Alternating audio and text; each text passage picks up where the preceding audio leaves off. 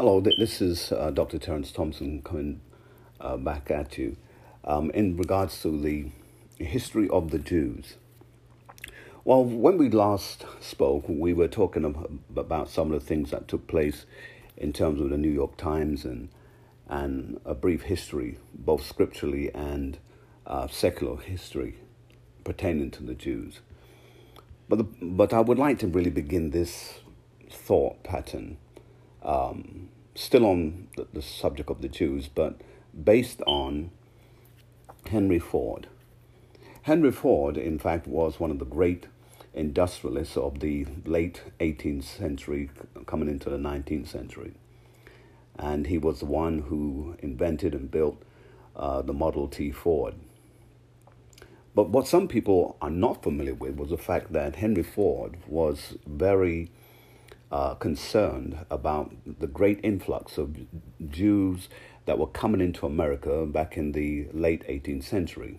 Now, remember this that the Jews have always been around uh, the New Americas because they were involved in the slave trade. In fact, it was them who um, financed many of the ships, brokered many of the deals between the African continent and getting the slaves from African continent over into uh, the New Americas. But what a lot of people are not familiar with that um, because of their heavy involvement and how they disguised themselves, they were first kind of located in Spain, where they had their headquarters, and then after they were basically thrown out or moved out of Spain, they were in Portugal, and from Portugal they ended up in Holland. And that's why even today, when you're in Holland, um, there's a great deal of Jews who live there, and some of them still keep a Jewish name. Some of them have changed their name where they have more German names. But nonetheless, they, they live there. And that's why you'll see Diamond Center, which they own and operate, and it's one of their, their, their many uh, trophies throughout the world. But let's get back to the point. The point is this that Henry Ford, he became very concerned about the great influx and that their dealings and wranglings within the society at that time. So what he did, he hired a team of investigators out of his own money, and I, I believe it was well over hundred thousand dollars at that time. Now, hundred thousand dollars is a lot today, so you can imagine the fortune that it was that he was spending back in the early uh, 19th century. His whole purpose uh, behind it was that he wanted to find out why it is that these people have come in and they have seemed to be um, uh, undergirding society by manipulating governments, manipulating politicians, and, and so forth.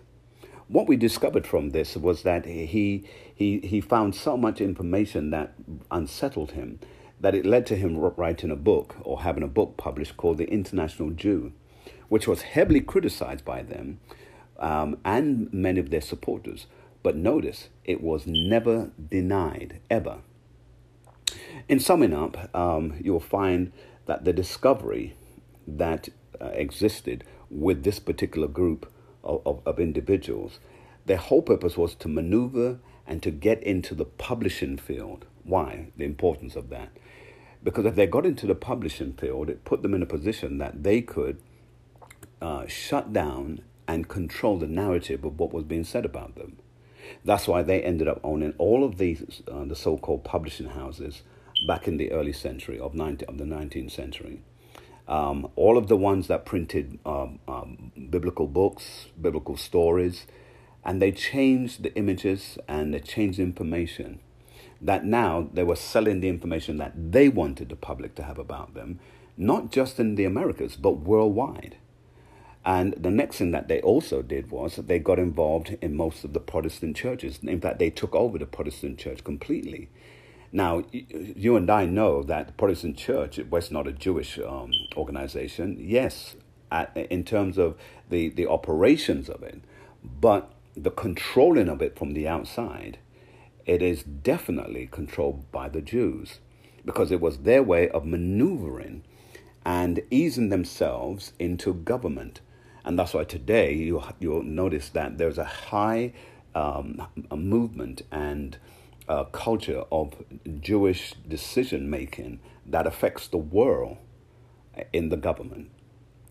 And lastly, if you were ever to look at the uh, the news report um, that, that was on the media um, some time ago, a few years ago, by Helen Thomas, where she turned round and openly said that those individuals who call themselves Jews that are over in Palestine, they are, they are imposters. In fact, um, her, her exact words were that all that they're doing right now, they're operating and making themselves or disguising themselves to be something that they're not. So um, we see that people know what's going on. You know, and, and if we were to look even further into history, 19, uh, I believe it was 1956, uh, the former president of the United Arab Republic, uh, Gamal Abdul Nasser, he said he could not respect the present day Jews because they left Israel black and came back white. And that for him clinched it.